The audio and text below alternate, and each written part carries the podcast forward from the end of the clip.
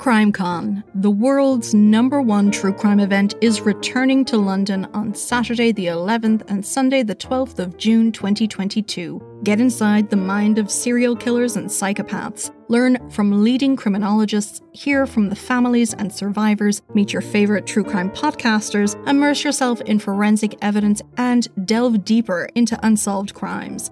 CrimeCon is the ultimate true crime weekend partnered by CBS Reality UK, expert led true crime.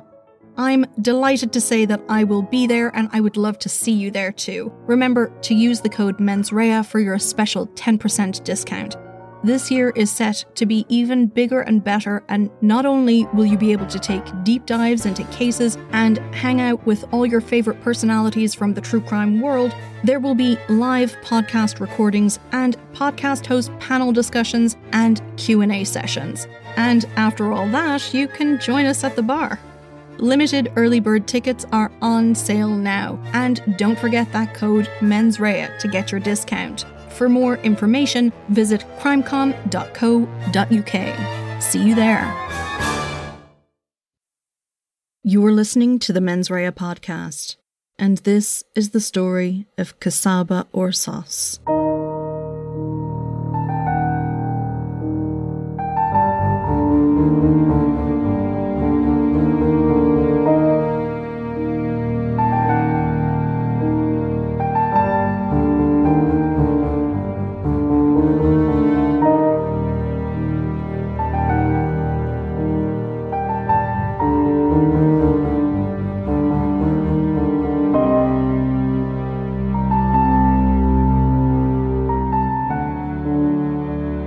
Early on the morning of Monday, the 26th of March 2013, a frantic woman approached a security guard working at the small harbour in Arklow Town, County Wicklow. The woman was drenched and obviously upset, but she spoke only broken English, and the security guard struggled to make sense of what she was trying to tell him. Shortly after, the woman's housemate arrived at the scene, and through her translations from Polish, the security guard realised that a car had gone into the water and there had been another passenger in it. The distraught woman, Marta Herda, did not know where Csaba Orszász, the man she had been with in the car, was. The security guard immediately rang the Gardaí to begin a water rescue.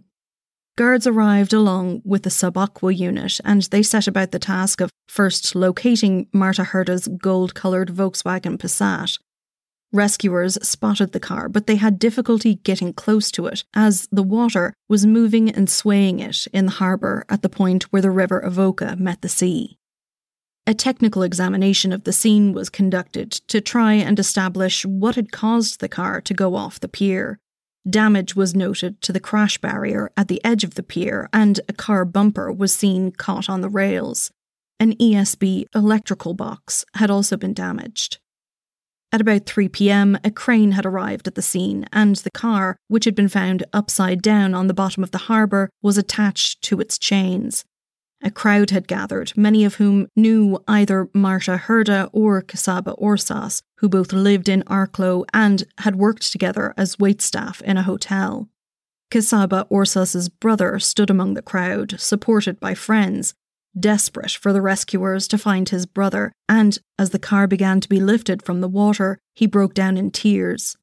The car was badly damaged, and, more concerning, it was empty. Search and rescue units continued looking for the missing man along the coast, but it was hard going as the water was particularly choppy that day. Gardaí at the scene tended to the distraught woman, Marta Herda, and tried to find out what had happened, she was transported to Loughlinstown Hospital for treatment as she had gone into the water, but she had not sustained any major injuries. Gardaí called out to Csaba Orszász's home that afternoon and spoke to his housemate, Ms. Dzintra Duarte. She told the Gardaí that she had come home late the night before, at around 1am. After arriving at the house, she'd closed the door behind her and gone to bed. She had not seen Mr. Orszász, However, when she awoke the following morning, she told police she'd discovered that the front door had been left wide open and that Csaba was not in the house. Meanwhile, around the same time, Gardaí arrived at Clogher Beach, two miles south of Arklow town. The remains of a man had been discovered washed up on the beach. These remains were provisionally identified as belonging to the missing man, Csaba Orszász, and it was believed that his body had been briefly swept out to sea in the hours after the crash. Following the discovery of his remains, the Gardaí said that they were anxious to speak further to Marta Herda when she was well enough to do so. Marta Herda was born in Lubin, Poland in 1987 and had moved to Ireland when she was 19 years old. She'd been living in Ireland for around five years when she got a job at the Brook Lodge Hotel near Aughrim. Csaba Orszász, a Hungarian national, also worked at the hotel, and they'd known each other for around two years by the time of the crash.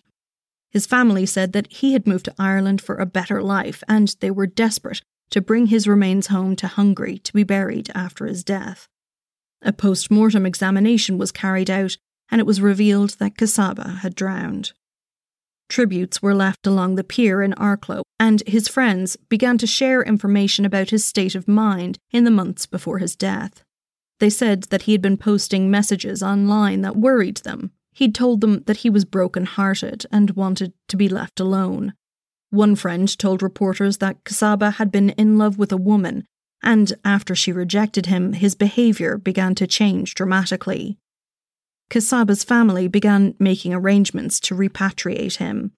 This process costs a considerable amount of money, and in order to raise the funds, his brother, Zoltan, was trying to sell his own car and Csaba's car.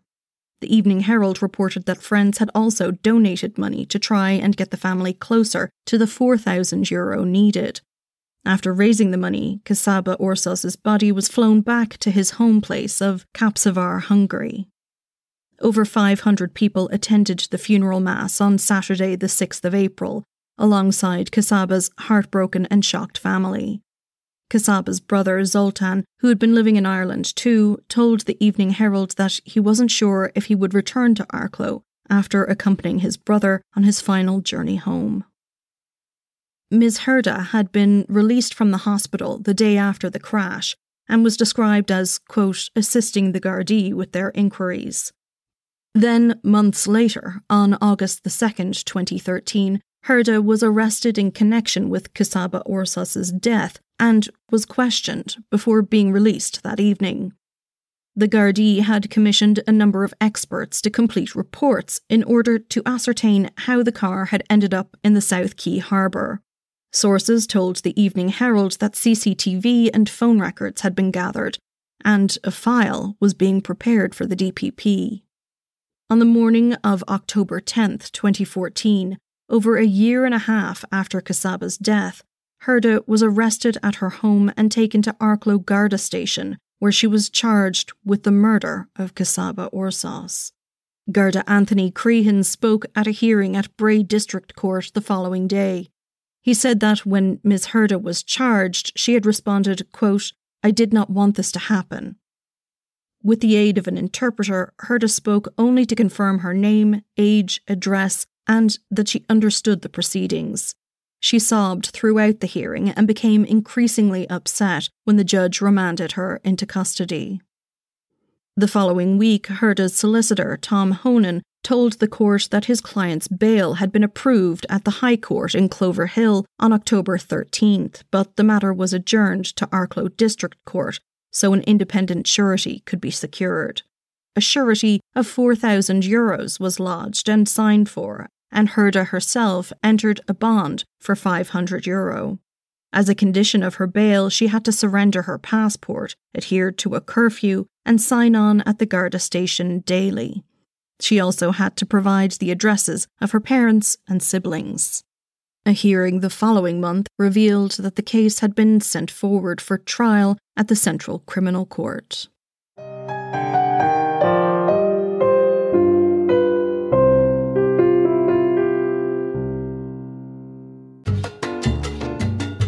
This episode is sponsored by BetterHelp. People don't always realize that physical symptoms like headaches, teeth grinding, and even digestive issues can be indicators of stress. And let's not forget about doom scrolling, sleeping too little, or, if you're like me, sleeping too much. At one point at the end of a very stressful year, my teeth grinding habit resulted in a month long bout of facial nerve pain. Stress shows up in all kinds of ways, and in a world that's telling you to do more, sleep less, and grind all the time, here's your reminder to take care of yourself, do less, and maybe try some therapy. I know that taking a little bit of time out of my week to work through what's going on in my life definitely makes it easier for me to make connections about how stress or anxiety has decided to to manifest itself for me.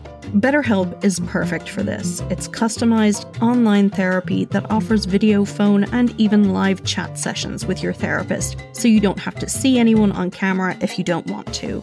And it's much more affordable than in person therapy.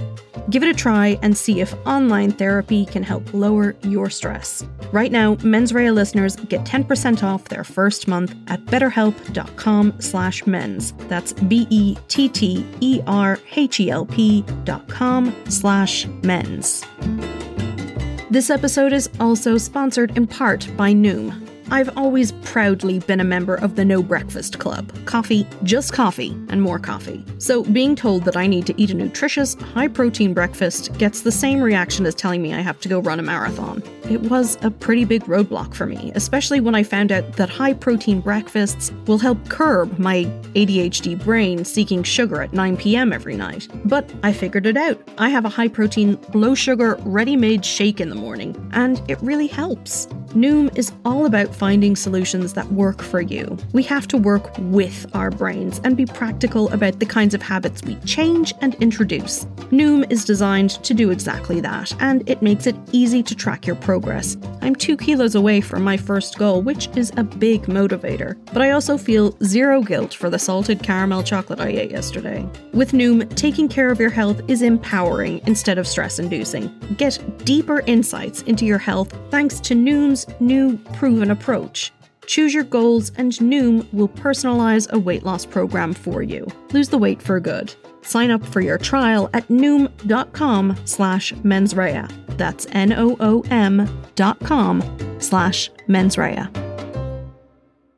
Marta Herda appeared before the Central Criminal Court in Dublin on Tuesday, the 5th of July 2016, before Mr. Justice Patrick McCarthy and a jury of eight men and four women where she pleaded not guilty to the murder of Csaba Orszász.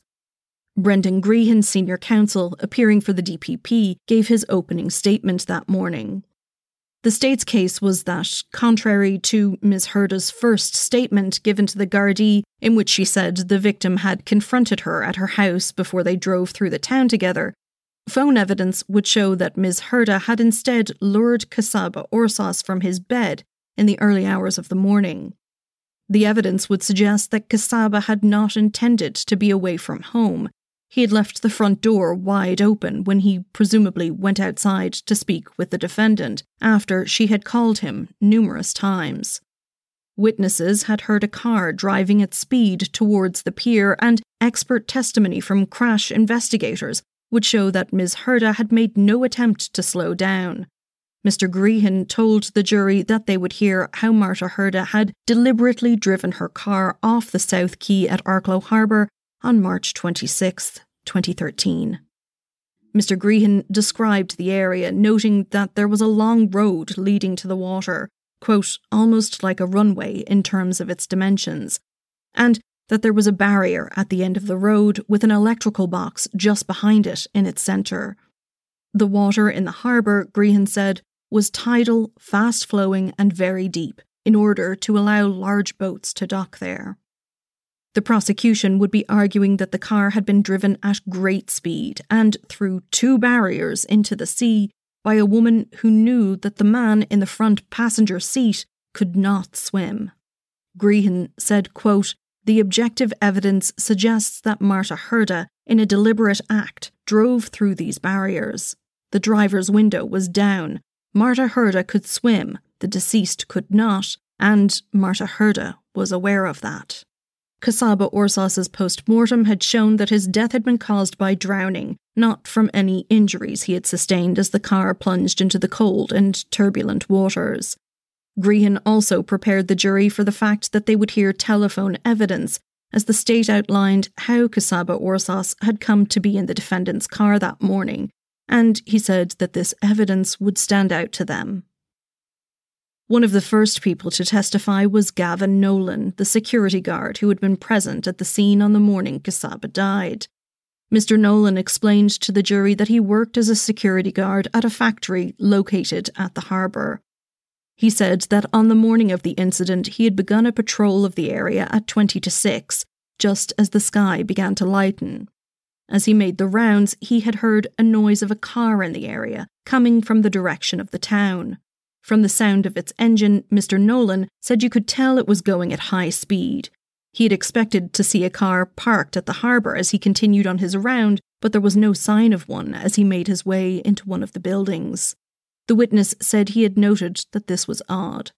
A few minutes passed, and then he heard another noise, faint at first, and then gradually materializing into what he recognized as the screams of a woman.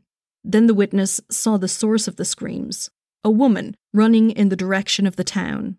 He shouted to her, but she didn't respond. Mr. Nolan rang the Gardaí, telling them that the woman was screaming something over and over in what he assumed was Polish. He couldn't understand her, but it was clear she was very, very distressed and soaking wet. He could tell by the way her clothes clung to her skin.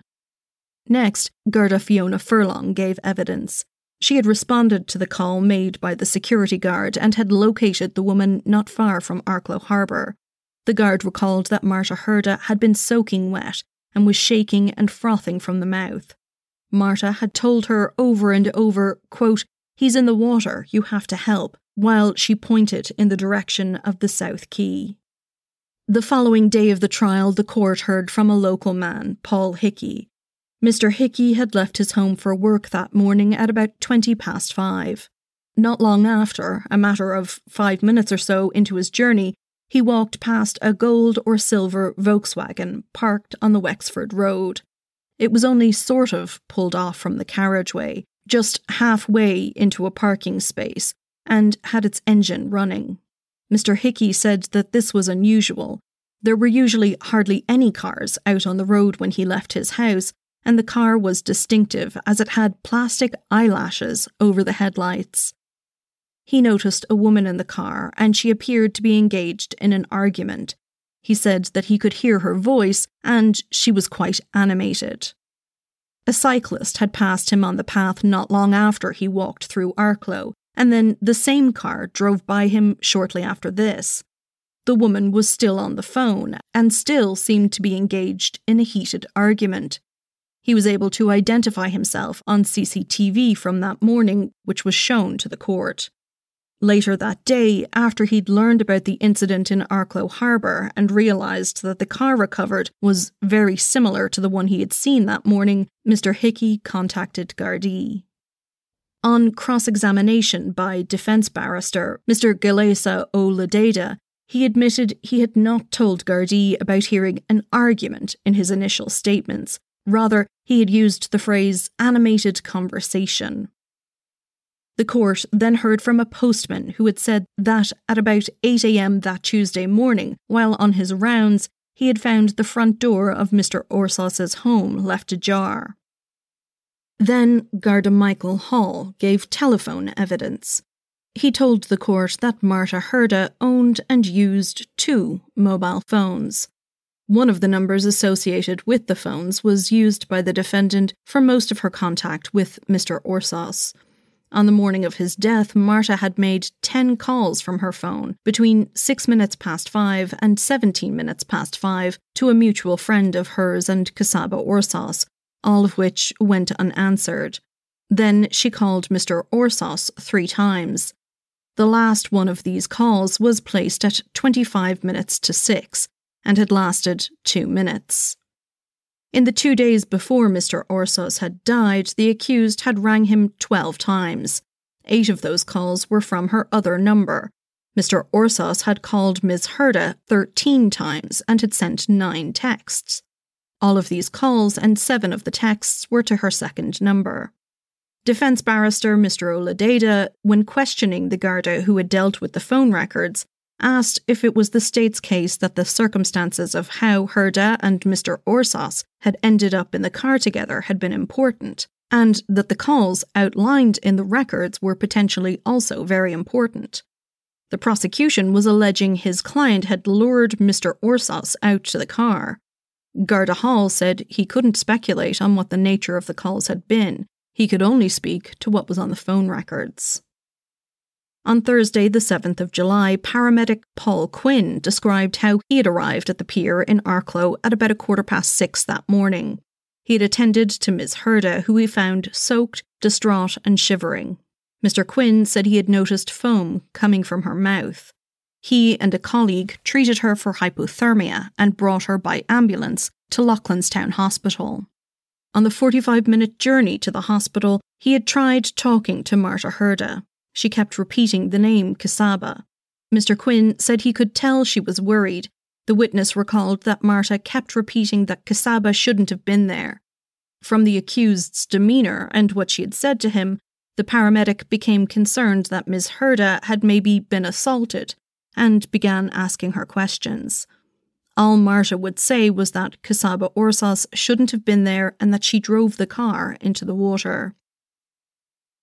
Continuing witness testimony, Christina Byrne appeared to give evidence. She lived in Arklow near to South Quay. On the morning of the incident, she had been awoken by the sound of a woman screaming. She heard the woman yell that she had been raped. According to Ms. Byrne, the woman had said, quote, Help, I've been raped. Ms. Byrne had left the house and walked up to the top of her road. A neighbour had done the same and was also out on the road. Ms. Byrne saw a woman who was, quote, dripping wet and who seemed very upset. Giollaíosa Ó Lideadha, defending, had asked Ms. Byrne a number of questions and then thanked her for going out to offer help.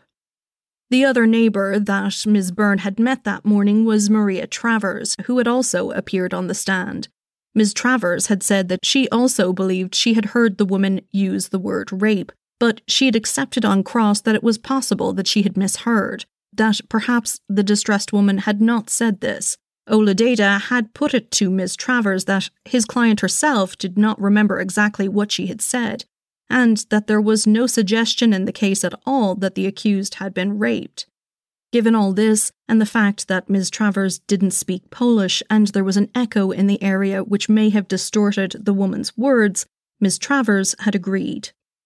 When Ó Lideadha put this same scenario to Miss Byrne, she did not accept that she could have misheard or misunderstood the word rape. She said that she was 100% sure that this was the word she had heard. Ó Lideadha then suggested that the witness was perhaps not being honest and asked again if it was possible she had been mistaken, but Miss Byrne said no. She was adamant that she had heard Marta Herda use the word rape. After this, Chief State Pathologist Professor Mary Cassidy gave details of her autopsy examination of Csaba Orszász's body. She had found, quote, abundant blood-stained froth in his airways. His lungs were, quote, overinflated and double the normal weight. The injuries were wholly consistent with the cause of death as drowning. The next afternoon, the trial went into legal argument. The hearings began again the following Monday, the fifth day of the trial. The court heard the contents of the first statement given to Gardaí by Marta Herda after she had driven the car into the harbour from Garda Anthony Crehan, who had visited the defendant when she was in hospital. He had also taken a subsequent voluntary statement later that afternoon in Arklow Garda Station. In these statements, the defendant explained to Gardaí that she worked with Csaba Orszász and she had first met him two years before. Ms. Herda said, though, that Mr. Orszász had told her he recalled having seen her before this when she had gone to the Brook Lodge Hotel with friends for dinner.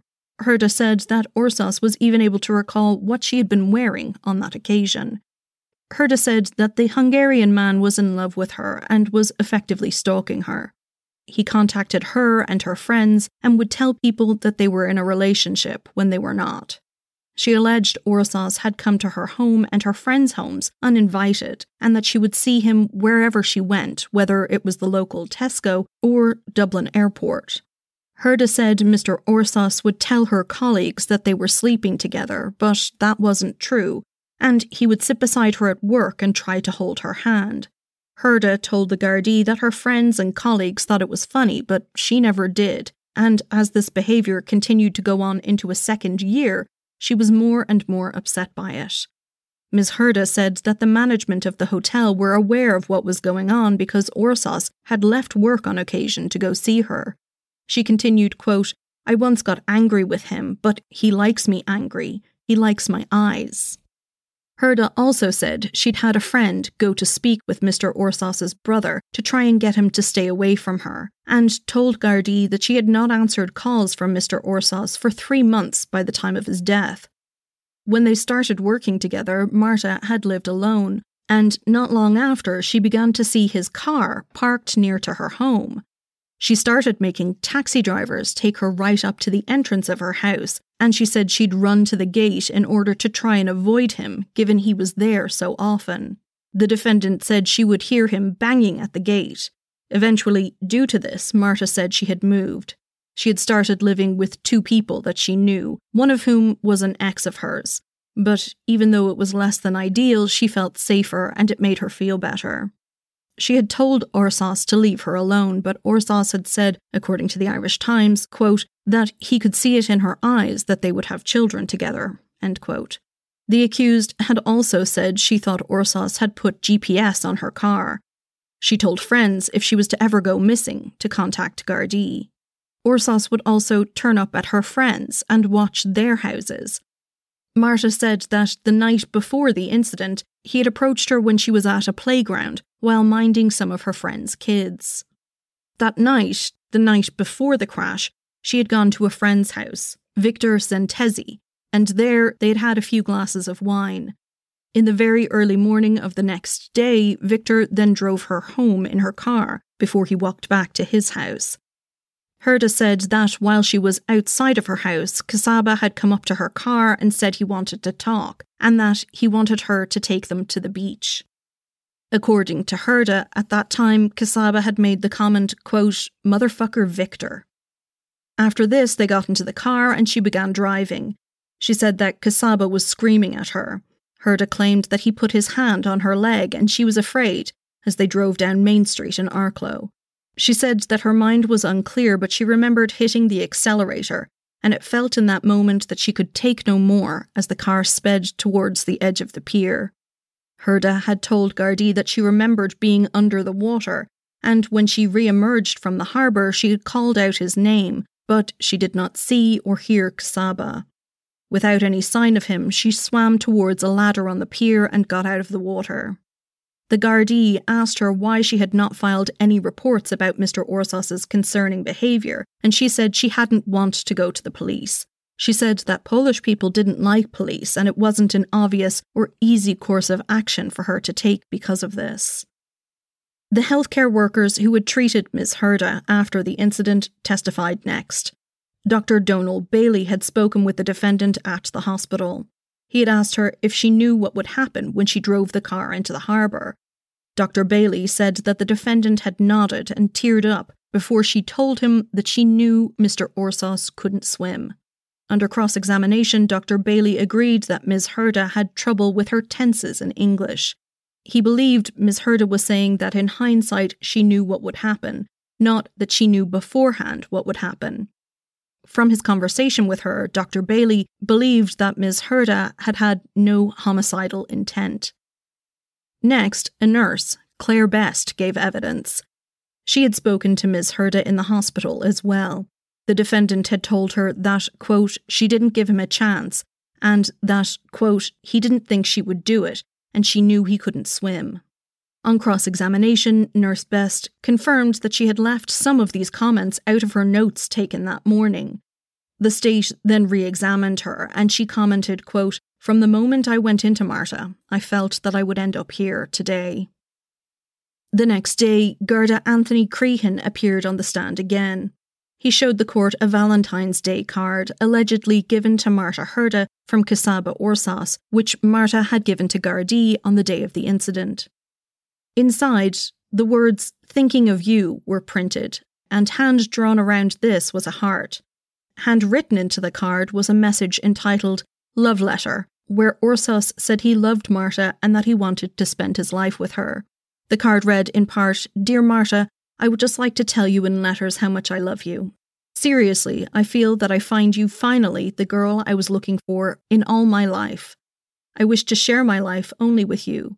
I'm ready to do anything for you. I can change all my bad habits for the way you wish. Millions of kisses. Csaba said he thought of her every second and that he loved her and that he would be the best husband. He wrote out his phone number and a smiley face and dated the card May 21st, 2012. Garda Crehan was cross examined, and the defence barrister said that the Garda had not asked Marta Herda if she had intentionally driven the car into the water.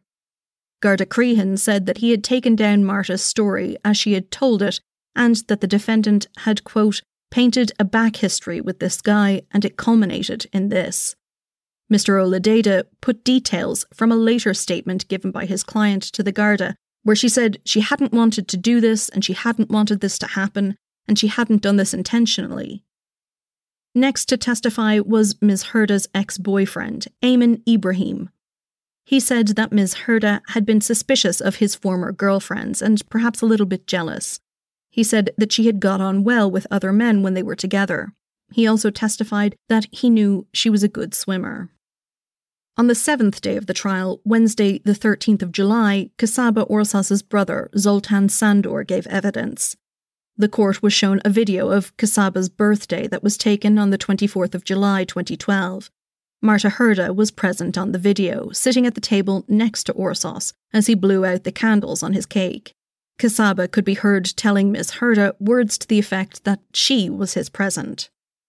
Mr. Sandor was asked whether Herda had said something about her having to come to the house to warn Csaba that his manager knew Orszász had lied about being sick when he rang into work, Mr. Sandor said he wouldn't be sure what Ms. Herda had said. Then Martin Penn, a former colleague of Mr. Orszász's, told the court that once, at a wedding, Ms. Herda had pointed to the bride and groom's seats and said that that would be them one day, herself and Mr. Orszász. On cross, Mr. Penn accepted that perhaps this was something Mr. Orszász had said a number of times. The court was told that Ms. Herda accepted that she had said this, but that it was in the context of Orszász having said the same thing a number of times and Miss Herda was being light-hearted and teasing. A friend of the defendants, Ms. Katrina Sobek, told the court that she had known the accused for four years and was aware of Mr. Orszász. Ms. Sobek said that Csaba had fallen in love with Marta Herda after they became friends, and that Marta had complained to her about Csaba's behaviour many times. Ms. Sobek testified that Orszász had contacted her via Facebook, asking how Marta Herda was and saying that he loved her very much and missed her. Ms. Sobek also stated that she knew Marta was a good swimmer and she'd been surprised to hear that Mr. Orszász had been in Marta's car that Tuesday morning. Then Victor Zentizi gave evidence, who Marta Herda had spent the evening with before Csaba Orszász's death. He said he was not in a relationship with Ms. Herda, but agreed when it was put to him that the two had kissed frequently. Mr. Santisi stated that he had thought about starting a more official relationship with her, but that this had never happened. On the night before the crash, the witness said they had gone to his apartment at around midnight, and that night Marta had insisted on going home at around 5 am. Victor drove her home in her car and then made the 25 minute walk back to his apartment. When he got back there, there were a number of missed calls on his phone from Herda, and he had called her back. She asked him if he had gotten home okay and was annoyed. Victor explained that Herda hadn't wanted him to walk home. Rather, she had said he should just take her car back to his place. But he'd not felt like driving again, so he'd pretended he was going to drive and then put her keys through the letterbox. It was easier to do this, he said, because Herda was stubborn. But Marta had heard the keys come through the door and had confronted him. He'd ended up storming off. When he'd spoken to Marta later, he'd heard loud music in the background, and Victor assumed that Herda was in her car. Victor told the court that Herda had seemed upset and a bit confused, and he didn't understand why the defendant had been looking for him. He'd asked her why she was in the car, but she didn't answer, so he'd said goodnight and had hung up. Victor went on to explain that the two had kept seeing each other for a bit casually after Orszász had died, but eventually he'd moved on. At this point, the witness said that Marta had become upset, saying she now realised she had feelings for him. He said she'd cried on the phone to him. When questioned by Mr. Ó Lideadha for Herda's defence, Victor agreed that Herda had told him that Csaba was stalking her and that she had refused his help to sort it out. On Thursday, the 14th of July, forensic collision investigator Garda Cliff Harding described what he had found at the scene. There was a dark skid mark present on the quay after the incident. Photographs of this were shown to the jury. The skid mark was 13 and a half feet long. It was the kind of mark made when tyres lock after a handbrake is engaged. It would not occur from using the brake pedal, as the ABS would have stopped the wheels from locking. When the car was recovered from the harbour, it was discovered that the handbrake was engaged and the driver's side window was open, but all the other windows were closed. Then, memos of Marta Herda's Garda interviews from her arrest on the 2nd of August 2013 were read to the court by Detective Sergeant Fergus O'Brien. It was put to Herda that a witness from the harbour had described the speed of the car, saying it was going fast, quote, pedal to the floor stuff, Marta Herda had said yes, she was going fast. She claimed that she was stressed and nervous. But she said she hadn't meant to drive there. She and Csaba had been arguing and it was an accident. Herda told the detective, quote, I couldn't understand what he was saying, and then boom. The defendant said she had not been intentionally driving recklessly, that she didn't want to hurt anyone, and that she herself could have died. She didn't want to die and said she had family. Herda said she wished Mr. Orszász was still there and that it would be easier to explain what had happened if he was. The defendant told the detective that Csaba's quote unquote attention had become too much for her, and she agreed that she was angry with him that morning. Then the defendant was shown CCTV taken from Arklow town from around 5:28 that morning. She confirmed she was the only person in the car at the time. Gardaí noted that she had told them previously that Mr. Orszász had gotten into the car at her house. In response to this, Herda said she didn't know. Then Herda was shown phone records with a call from her to Mr. Orszász at 5:20 a.m. Marta agreed that she had probably called Mr. Orszász for him to come and get her. She said, quote, I didn't have to do anything. He came to me. In response to the questions asked of her, Marta said she knew Csaba couldn't swim. She said she didn't know why her window had been open while driving that morning, nor did she know why she was wearing light clothing despite the fact it was cold and snowing. Herda acknowledged she had heard it was impossible to open a car door when it was underwater. The detective asked her, Would you agree that Csaba Orszász is dead because of your criminally dangerous act? Ms. Herda had responded, he is dead because of his love for me.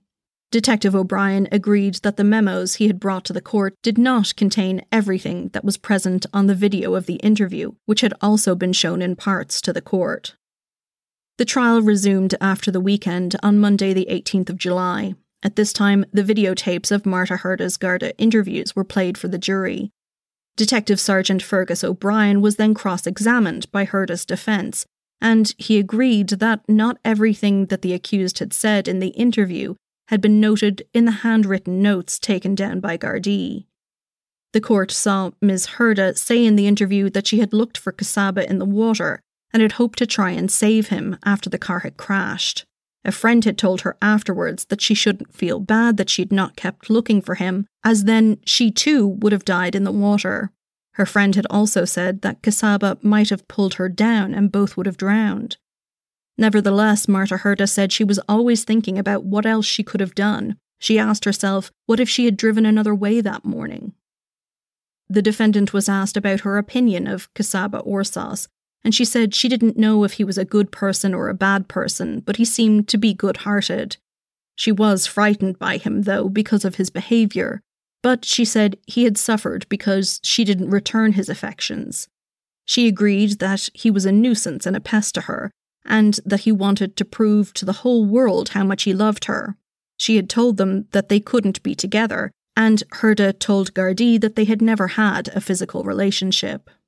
At one point that day, Mr. Justice Patrick McCarthy also addressed the jury, reminding them that it was essential that they only consider the evidence that had been put before them, and that they were to ignore media reports as they did not provide a full account of what was presented in court. He also reminded the jury that they were not to discuss the case with anyone else. Evidence continued the following day, and the jury heard Marta Herda describe the crash to Detective Sergeant O'Brien in the taped interview. She started by saying that there was a fight, Csaba was screaming, and that she wanted him to stop. Then she hit the barrier, and the next thing she remembered was the water coming into the car. It went dark, and she didn't remember how it was that she came to get out of the car, but next she knew she was in the water. She said at some point she had tried to call out for Csaba, but there was, quote, no air. Herda said she was fighting for her life in the water. She recalled that she was screaming and tried to hold on to some rocks at the edge of the harbour, but the water had pulled her away. She realised she had to stop screaming to save her energy as she fought against the choppy waves. She had all but given up when her feet hit something, and next she was aware she was out on the road in the dark. In the interview, Detective Sergeant O'Brien said what a terrible experience that was and continued, quote, Christ almighty, that was an awful escapade in that water. On the stand, Sergeant O'Brien was questioned by Mr. Ó Lideadha again, who asked what the Garda thought Herda had meant that when she drove into the water, she wanted all this to stop. Sergeant O'Brien said that he thought the defendant had been referring to the whole thing the calls and the text messages and so on. The defense counsel suggested that Herda might have been referring to what was going on in the car at that time, and Sergeant O'Brien said that this was another possible interpretation, telling Ó Lideadha his interpretation was different in the context of their interview, but, quote, that's my interpretation. I'm not saying I'm right or wrong, it's for others to interpret. On Wednesday morning, the 20th of July, Detective Sergeant Fergus O'Brien was re examined by the prosecution and outlined a portion of his interview with Marta Herda, where he'd put it to her that she had essentially lured Csaba Orszász from his home that morning. He'd noted that she rang Mr. Orszász three times at around half five, and that Mr. Orszász's door had been left open. You rang him, the Garda said to her, suggesting her next words, quote, I'm outside, Csaba, come out. Herda acknowledged this, saying probably yes, that was what had happened. Detective Sergeant O'Brien had continued, quote, You lured him out of the house, and he's dead within 12 minutes. Herda had responded then saying, quote, This is horrible. Everyone is looking at this story from the last few seconds. She was saying that she saw the whole thing as a series of events carried out over two years. Herda said she had wanted the screaming to stop, and Sergeant O'Brien commented, quote, You definitely achieved your objective. Marta Herda then told the detective, quote, You don't like me. O'Brien replied that he felt sorry for her, but that she had gotten Csaba out of bed at five in the morning and then had driven him into the river. Herda had commented then, quote, That's the most stupid thing I've ever heard, that I want to kill someone. It also emerged that while Ms. Herda was out on bail, a postcard had been sent to the Arklow Garda station. A Polish coin was taped to the card, and the message read, Keep up the good work. Wish you were here. Hope you catch the killer. DNA analysis of the stamp used to send the postcard showed that it had been sent by the accused. With the evidence complete that afternoon, Wednesday, the 20th of July, Brendan Grehan, prosecuting, gave the closing speech for the state. He said that the case against the accused was mostly circumstantial, but it all pointed clearly to the conclusion that Marta Herda had used her car as a quote, instrument of murder when she drove it into the sea in Arklow. The jury could draw inferences from what they had heard, such as the fact that Csaba Orszász's front door had been left open on the morning of his death, indicating, Mr. Grehan said, that the deceased man had not intended on leaving his house, rather, he'd planned on going back inside his home. There was CCTV evidence of Marta Herda driving in her car in the direction of Mr. Orszász's house, and evidence that she had called him three times that morning. Less than 15 minutes after her last call to him, the car was in the water. Marta Herda was a good swimmer, but many people heard her say that she knew Orszász couldn't swim. She had been wearing just light clothing on that cold morning, and the window was down on her side of the car, a bizarre thing to do.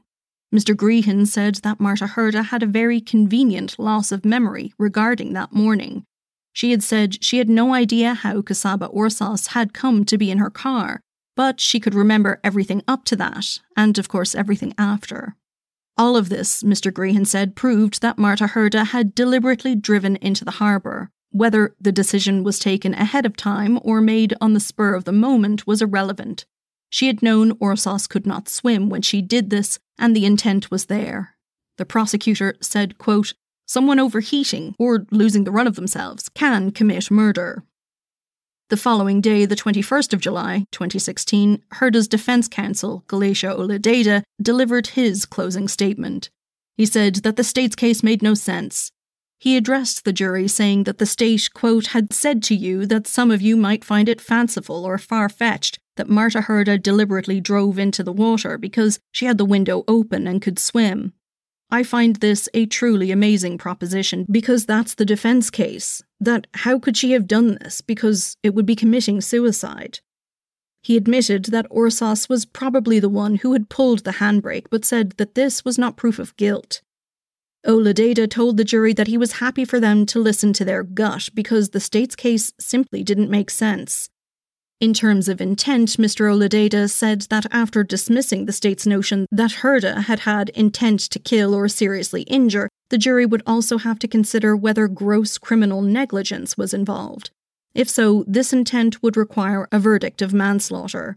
However, Ó Lideadha said that there was no evidence to support this either. At worst, Miss Herda might have engaged in dangerous driving resulting in death, but that was not the charge before them and it was the prosecution that had not included it. It would be unfair to find Herda guilty of manslaughter because the state had failed to charge her correctly. All his client had wanted to do was to maintain friendly relationships with the men around her, even though Mr. Orszász's behaviour was worrying. That wasn't a crime. Herda had immediately sought help for Csaba once she extracted herself from the water. There had been no plan, and surely if there was one, she would have come up with some explanation for what exactly had happened that morning. Instead, Herda said she couldn't remember. On Friday, the 22nd, Mr. Justice McCarthy gave his instructions. The jury had three options open to them. They could find her guilty of murder, not guilty of murder but guilty of manslaughter, and not guilty. In order to find that murder had occurred, they must be satisfied that Marta Herda had intended to kill or seriously injure Mr. Orszász. There need not be an element of pre planning, and it was not necessary for the state to prove motive. For manslaughter, they should find a high degree of negligence, that there was a risk of substantial injury to others. This, he said, would be more than carelessness, which would obviously be involved should someone drive off a pier.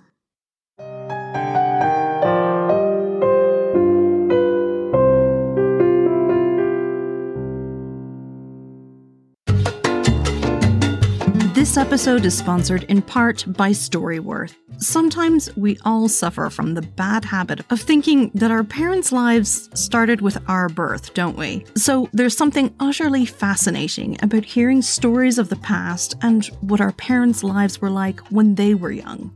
The other day, my mum came out with a description of the old Metropole Cinema and Ballroom in Dublin's O'Connell Street. The building is gone now, and so is the Ireland it was in. Last week, she described how, by luck, she and my father had the large for the time sum of £10 between them on the weekend that they put their deposit down on their first and only house.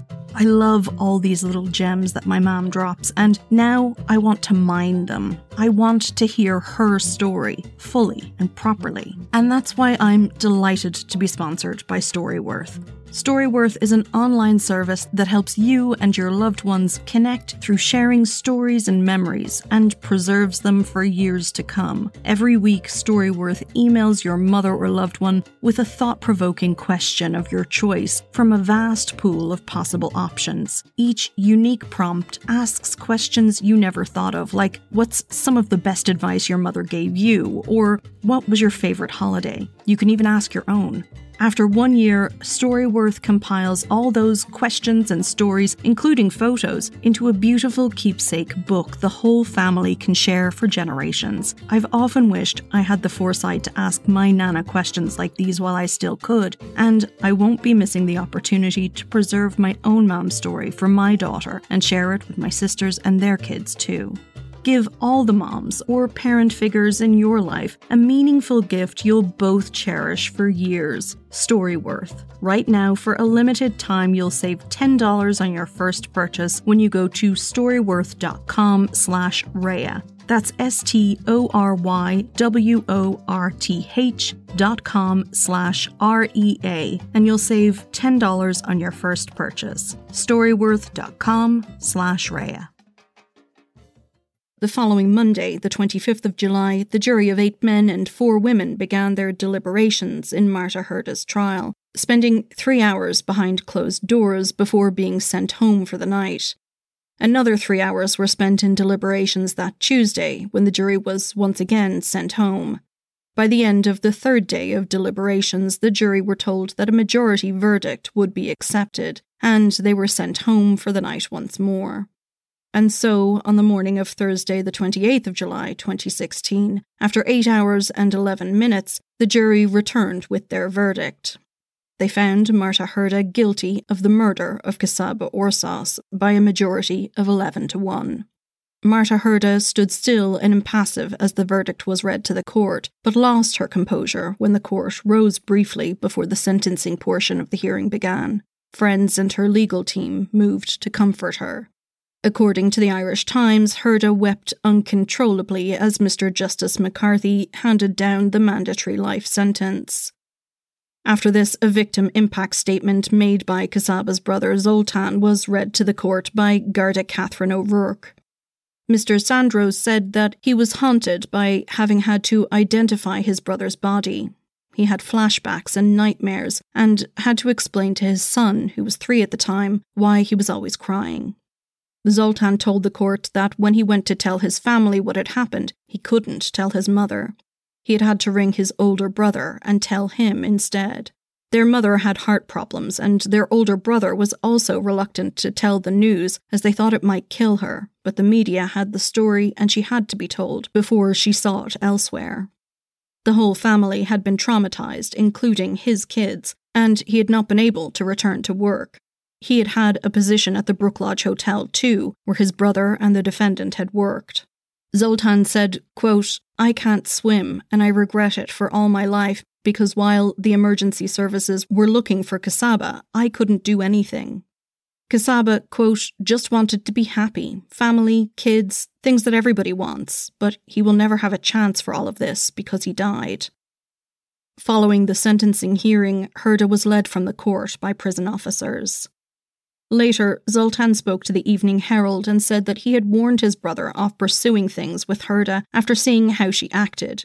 Initially, he'd been encouraging to Csaba, but when Herda said that she wouldn't get into a relationship with him and Zoltan watched her behaviour, he had changed his mind. Zoltan told the paper that Herda, despite what she had said, flirted and touched Csaba. He thought that Herda was effectively leading Csaba on, that she wanted the attention from him, but that she did not want a relationship. He told his brother to let it go, but Csaba told Zoltan that he was in love with Herda. In January of 2017, after lodging her notice to appeal her conviction, Marta Herda and her legal team said that they would be applying for bail for her while awaiting the hearing of the appeal. Mr. Ó Lideadha said that there was a, quote, discreet and clear ground of appeal which he asserted had a strong chance of success before the court. Given this, they felt bail was appropriate. The application would have been made earlier, the barrister went on to say, but he had wanted to review the transcript of the portion of the trial the appeal rested on. He said it related to what was or was not said by the trial judge in the case, and that the hearing itself, he thought, would take very little time to be heard at the Court of Appeal. The bail hearing was listed for the 5th of April but the application failed. The appeal itself opened on the 18th of July 2017. Giollaíosa Ó Lideadha presented 17 grounds of appeal in total, and argued that no evidence had been presented of Herda's state of mind or her supposed deliberate intent, except for her alleged confessions. She never said she drove into the harbour knowing that she was driving into the harbour. Her statements were given in English, not her first language, and she had at all times denied having deliberately driven into the water. There was no suggestion that she was trying to end her own life. Circumstantial evidence on its own could not have grounded her conviction, but he argued that the trial judge had essentially said that this was the case to the jury. He said there were no instructions given by the trial judge regarding how the jury were to approach the notion of whether Herda had deliberately driven into the water or whether it had been an accident.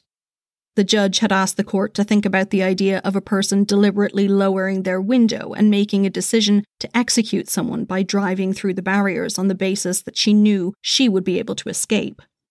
Herda's defense barrister said that the circumstantial evidence did not point to murder, and the trial judge's direction that the circumstantial evidence could amount to murder was not founded in law. Brendan Grehan, who had prosecuted the case, outlined the facts at the appellate hearing. He said that the evidence against Marta Herda was crystal clear. Mr. Grehan said that the pier at the harbour was more like a runway. Herda had driven down it at great speed, fast enough to crash through two barriers between the pier and the water, and that the jury had seen hours and hours of Garda interviews with Ms. Herda, who was very articulate. There were no skid marks on the road, which would indicate that she had tried to slow down, and the handbrake had been engaged, presumably by Csaba Orszász, in an attempt to stop the car from plummeting off the pier. There was no sign of any attempted evasive action by the driver of the car present on the roadway. According to the state, Herda had known that Mr. Orszász had a quote, mortal fear of water, and she had made contact with him and lured him into the car just minutes before he would end up at the bottom of the harbour. Mr. Grehan told the appeal judges that anything Herda said after that was an attempt to explain away the inexplicable. The three judge panel reserved their judgment at the end of a two day hearing. Their judgment was delivered in October of that year by Mr. Justice Alan Mahon. Justice Mahon said that it was, quote, fanciful to suggest that driving off a harbour pier at speed into water was both deliberate and not intended to cause serious injury or kill. The Court of Appeal found that the trial judge had been correct to allow the evidence of nurses who had spoken to Marta Herda after the incident in the hospital. They were disinterested witnesses and persons of integrity. The phrase, quote, he didn't think I would do it, attributed to Marta Herda by one of these nurses, constitutes an admission, or at least gave an inference that she had driven into the harbour deliberately. This was similar to what could be taken from Marta Herda's statement when she described driving into the harbour after feeling she had had enough of Orszász's behaviour, and saying in relation to this, quote, I could not take it anymore. Herda's appeal was rejected, and she again wept while the decision was delivered. Family and friends in court comforted her and spoke to the media outside the court after the hearing concluded.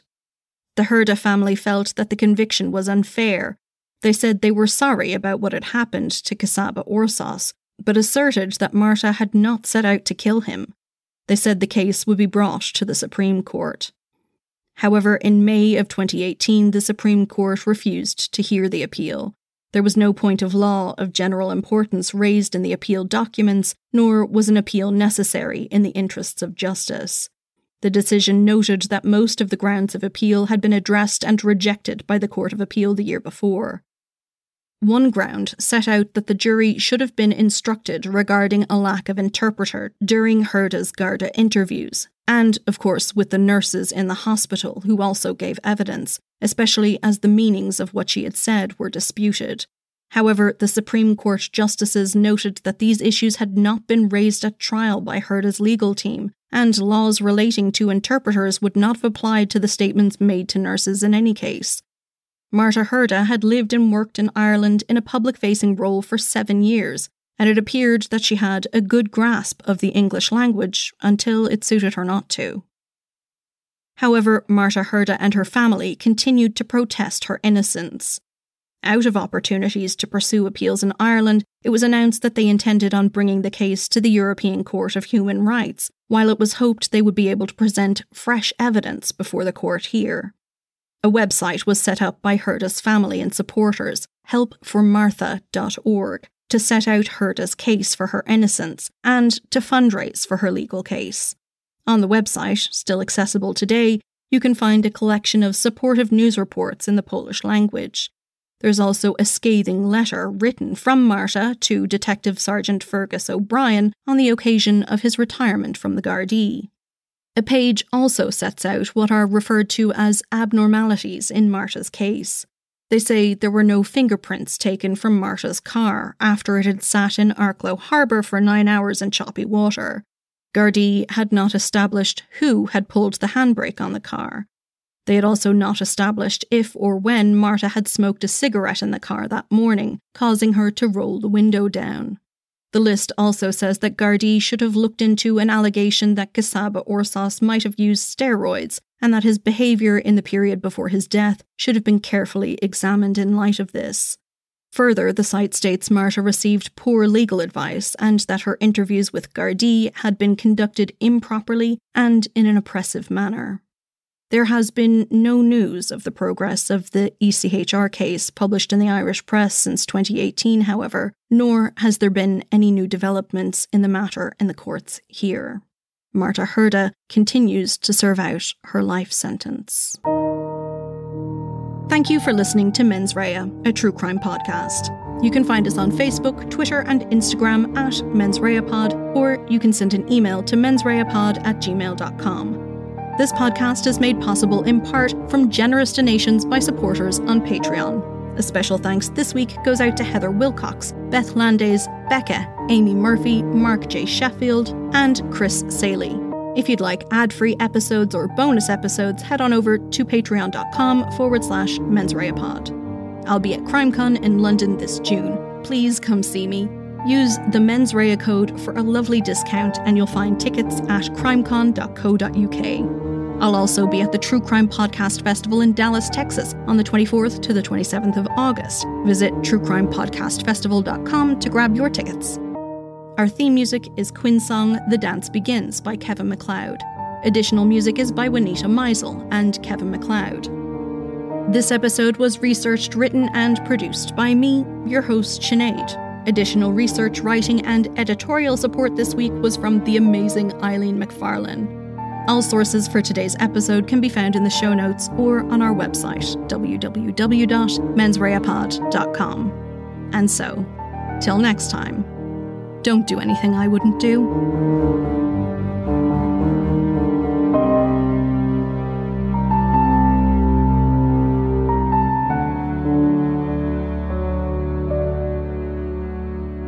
Court comforter, comforted, comforted her. In court comforted her, comforted